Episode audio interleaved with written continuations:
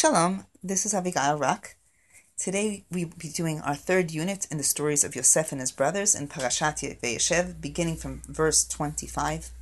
The setting of our first class took place in Hebron, where we met the characters.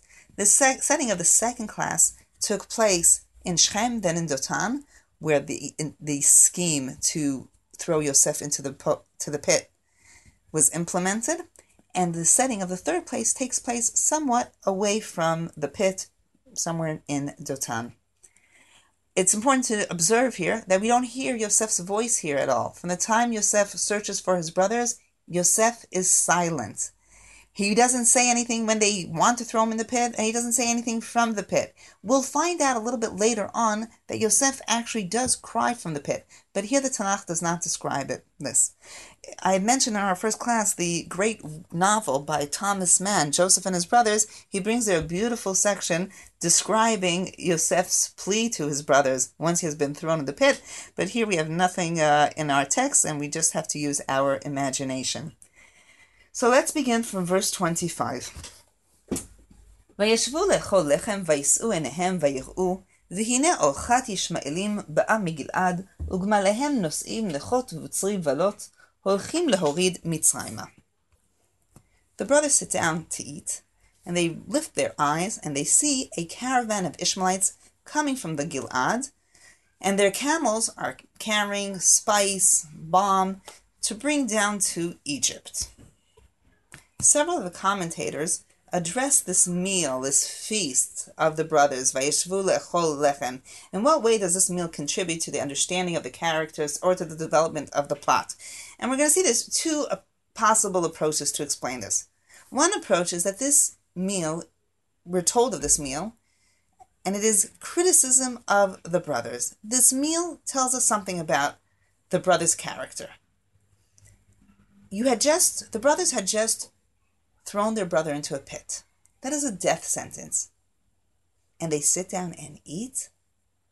This is cruelty. This is cold heartedness. The Midrash on Megillat Esther, on the verse, Vehamelech vehaman yashvu lishtot, are going to criticize the brothers, is going to criticize the brothers harshly and say, You sold your brothers while feasting? By my word, your descendants will be sold within a feast. Right after Haman and the king make this transaction to get rid of the Jews, we're told that the king and Haman sit down, sit down to eat. And Avraham ben Harambam, which we've already quoted in our classes a number of times, mentions here that this pasuk is here, this description of this meal, to tell us that they did not show any remorse and they were cruel um, in their behavior, both by what they did and by not showing any remorse or guilt by the fact that they sit down afterwards to eat. However, perhaps this meal has nothing to do with the character of the brothers, but it is crucial information which is necessary for the understanding of the development of the story, which we will shortly understand. It's clear that the brothers are not sitting right by the pit. The reason we know this, the way we know this, is because in a very short while we're going to be told that Reuven had returned to the pit.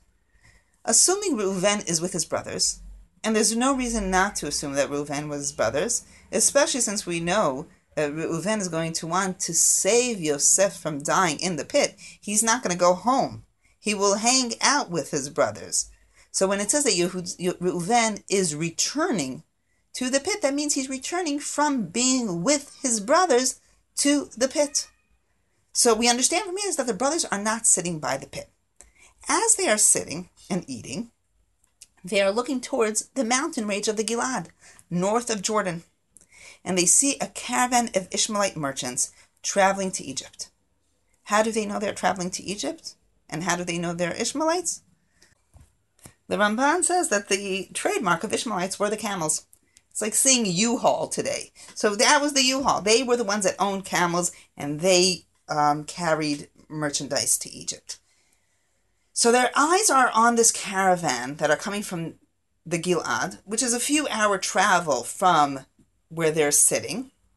And they still have quite a few hours to come from the Gilad to near pass by, not far from where, where they are. The the Ishmaelites are not going to cross by Dotan, but they'll cross by Emek Israel, which is not far. How do we know that they're, that's where they're going to travel? Because they're traveling on the ancient merchant route, the main, which connects between Syria and Mesopotamia and Egypt, between the north and the south. This route was known as the Via Maris, which means the way of the, the way of the sea. This historic road began in Syria, had, had cut through Emek Israel, the Valley of Israel, and would, and ran across the Israeli Mediterranean coast, hence the way of sea.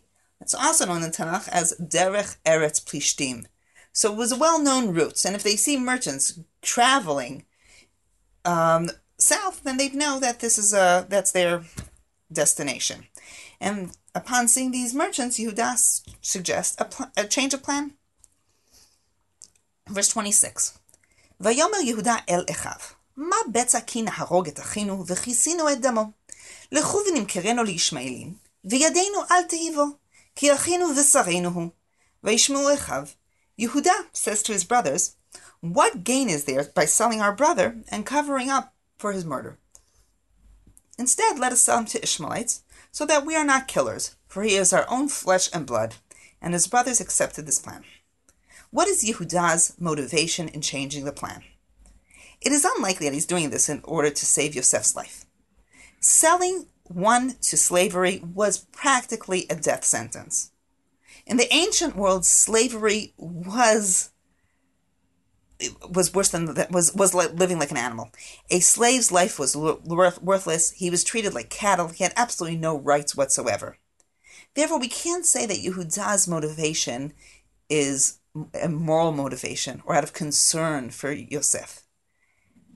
Yehuda's motivation is explicit in the verse Ma Betza. In his own words, what's in it for us? What gain can we get? We will gain nothing if we by having him die, whereas we can gain financially by selling him. Furthermore, if we die, we have to get rid of the evidence. We're going to have to get rid somehow. Some evidence might come up. However, if we sell him, no one will ever hear of him again. He'll go down to Egypt. No slave has ever come out of Egypt. No one will ever hear of him again, and therefore it's in our best interest to sell him. And so the brothers are all in agreement to sell Yosef, and the brothers are waiting for the caravan of Ishmaelites to come to from the Gilad to Emek Israel, where they eventually will meet up. The, the brothers will take Yosef and meet up with him, and that is their plan. Verse 28 ויעברו אנשים מדיינים סוחרים, וימשכו ויעלו את יוסף מן הבור, וימכרו את יוסף לישמעאלים בעשרים כסף. Vayaviot Yosef Mitzrayma.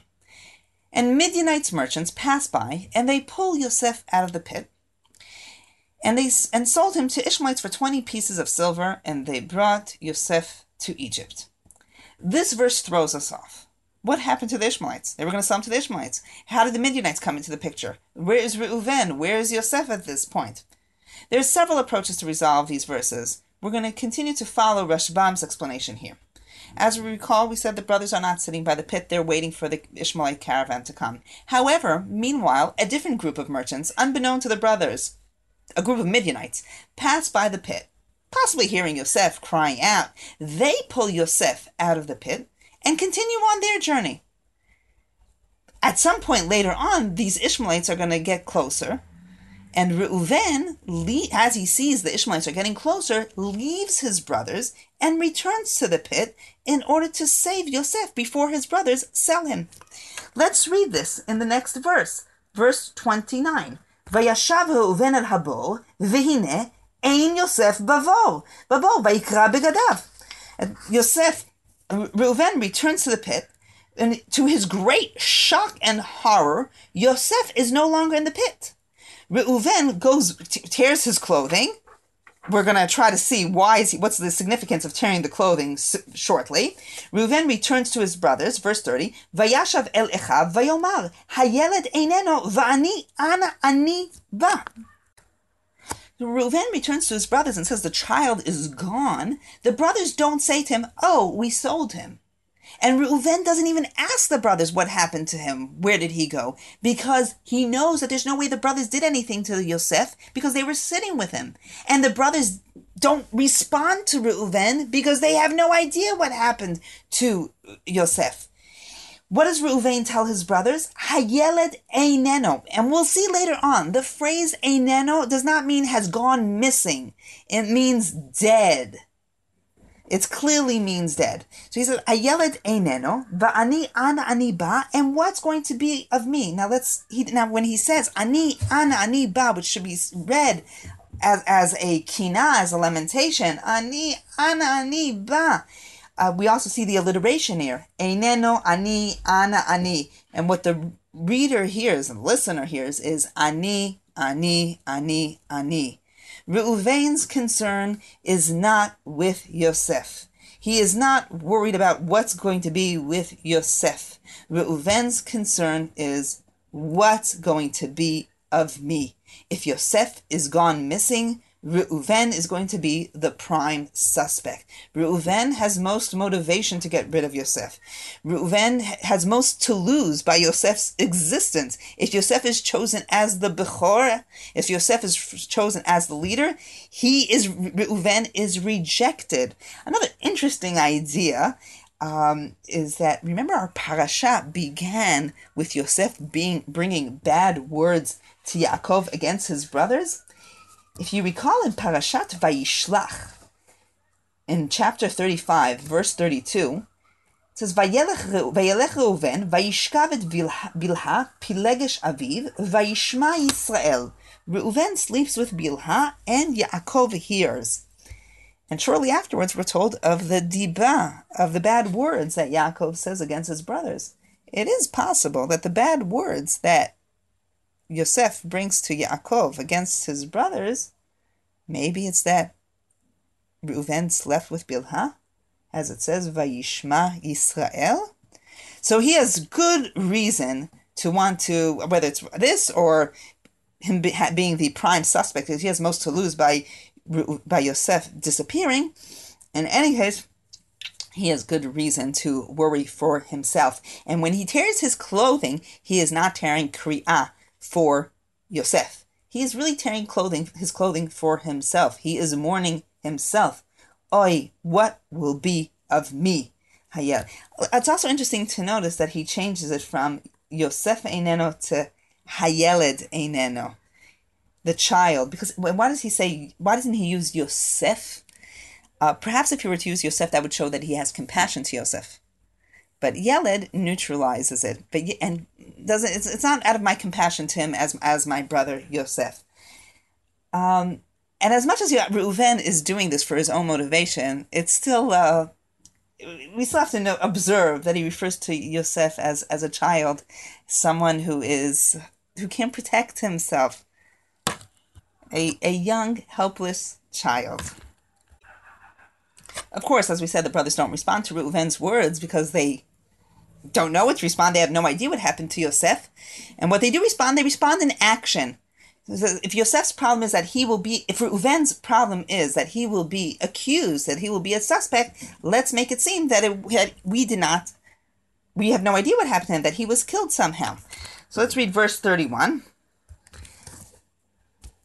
ויקחו את כתונת יוסף, וישחטו שעיר עזים, ויטבלו את הכתונת בדם.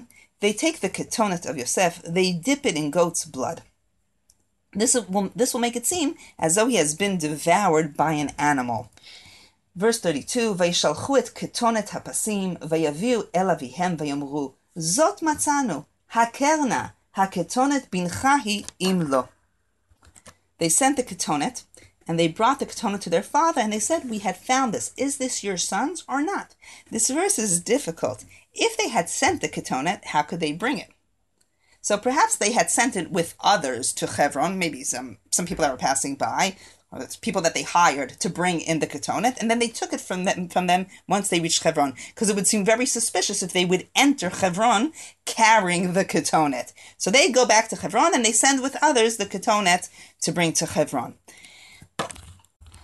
Radak explains that the root of the word vayishalchu and they sent comes from the Hebrew word shelach. Shelach means a sword, and according to this, the brothers vayishalchu does not mean to send, but the brothers slice the garment. They slice the garment before bringing it to the father, so it would look like an animal, as though an animal tore through, tore, tore with its teeth through the garment. Hence, vayishalchu et ketonet pasim. They slice it and then they bring it. The attuned reader realizes the significance of of the coat in this whole story and the goats here. The attuned re, re, reader realizes that the deception of the father with cloth clothes of his beloved son and the goat in the story is very much reminiscent of another story of deception and a father and a goat. When Yaakov steals Esav's brachot, Yaakov then wears Esav's special clothing, bigdei Esav chamudot, which would be parallel to the ketonet pasim, and Yaakov enters with a slaughtered goat. Yaakov in the story of the brachot that he steals from his brother Esav deprived his father Yitzchak from blessing his beloved son. Here, the exact same scene repeats itself. Only this time, Yaakov is the one that's going to be deceived, and Yaakov is the one that's going to be deprived of blessing his beloved son. This is the Torah's way of criticizing Yaakov's behavior when stealing the brachot by telling us that now he's going to be paying the price for having done that. Yaakov rec- receives the ketonet, recognizes it, and verse 33, Vayakira vayomar, Vayakira vayomer, ketonet beni, chaya ra'a achalatu, tarof toraf Yosef, Indeed, this is my son's ketonet. He has been devoured by an animal. He's been attacked. Tarof Toraf Yosef. Shadal observes here that this verse describes the process of consciousness of, of Yaakov, how he internalizes slowly what had happened. At first, he identifies the ketonet, and he says, Ketonet bini. This is my son's ketonet. Second stage, upon seeing the blood, he realizes what had happened to Yosef. He's been devoured. And finally, he imagines this violent scene of Yosef and Yosef being torn and suffering. Tarof Toraf Yosef. Verse 34 ויקרא יעקב שמלותיו, וישם שק במותניו, ויתאבל על בנו ימים רבים. יעקב tears his clothing. He puts sackcloth upon himself and he mourns his son for many days, for years. This is the third tearing of clothing we have in this story. The first tear- clothing that was torn, Reuven tears his clothes. Then the brothers tear the ketonet. Now Yaakov tears his clothing. Chapter 37 began with a complete piece of clothing, a complete ketonet that ends up in shreds. We begin chapter 37 with a complete family that ends up in shreds. And what we're going to have to try to see can the shreds be woven back together? Can the family be woven back together? However, I do want to point out that there's a slight difference between the tearing of Reuven's clothing and the tearing of Yaakov's clothing. By Reuven it says Vaikra begadav, and with Yaakov it says Vaikra simlotav. Is there a difference between kriyat begadim, the beged, the clothing, and smalot, which simply they're, they're both clothing? Is there any significant difference? The word beged, uh, Rav Shimshon Raphael Hirsch, who liked very much etymology of words, suggests that the word beged comes from the word begida, betrayal. When Reuven tears his clothing, there's a context of betrayal. There's deception. It is not remorse. It is not sadness. It is within the story of deception. When Yaakov tears his clothing, there's no deception there. There's no betrayal. That's new, uh, there's no betrayal. That's neutral. That's why it uses simla.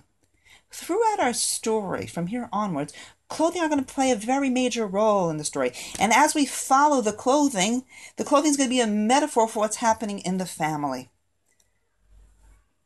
And so, let's continue to verse 35.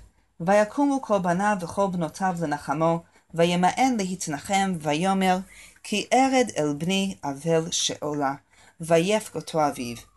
Yaakov's daughters and sons try to comfort him, but Yaakov refuses to be com- Yaakov refuses to be comforted, and his father cried for him.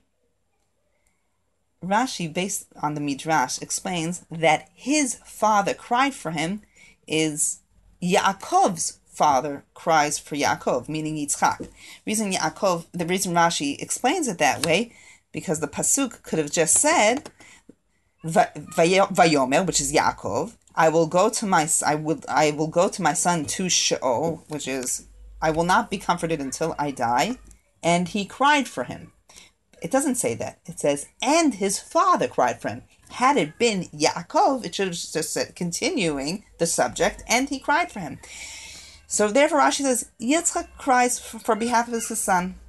Radak explains, Vayef goto aviv, that every that, that it is Yaakov that's crying.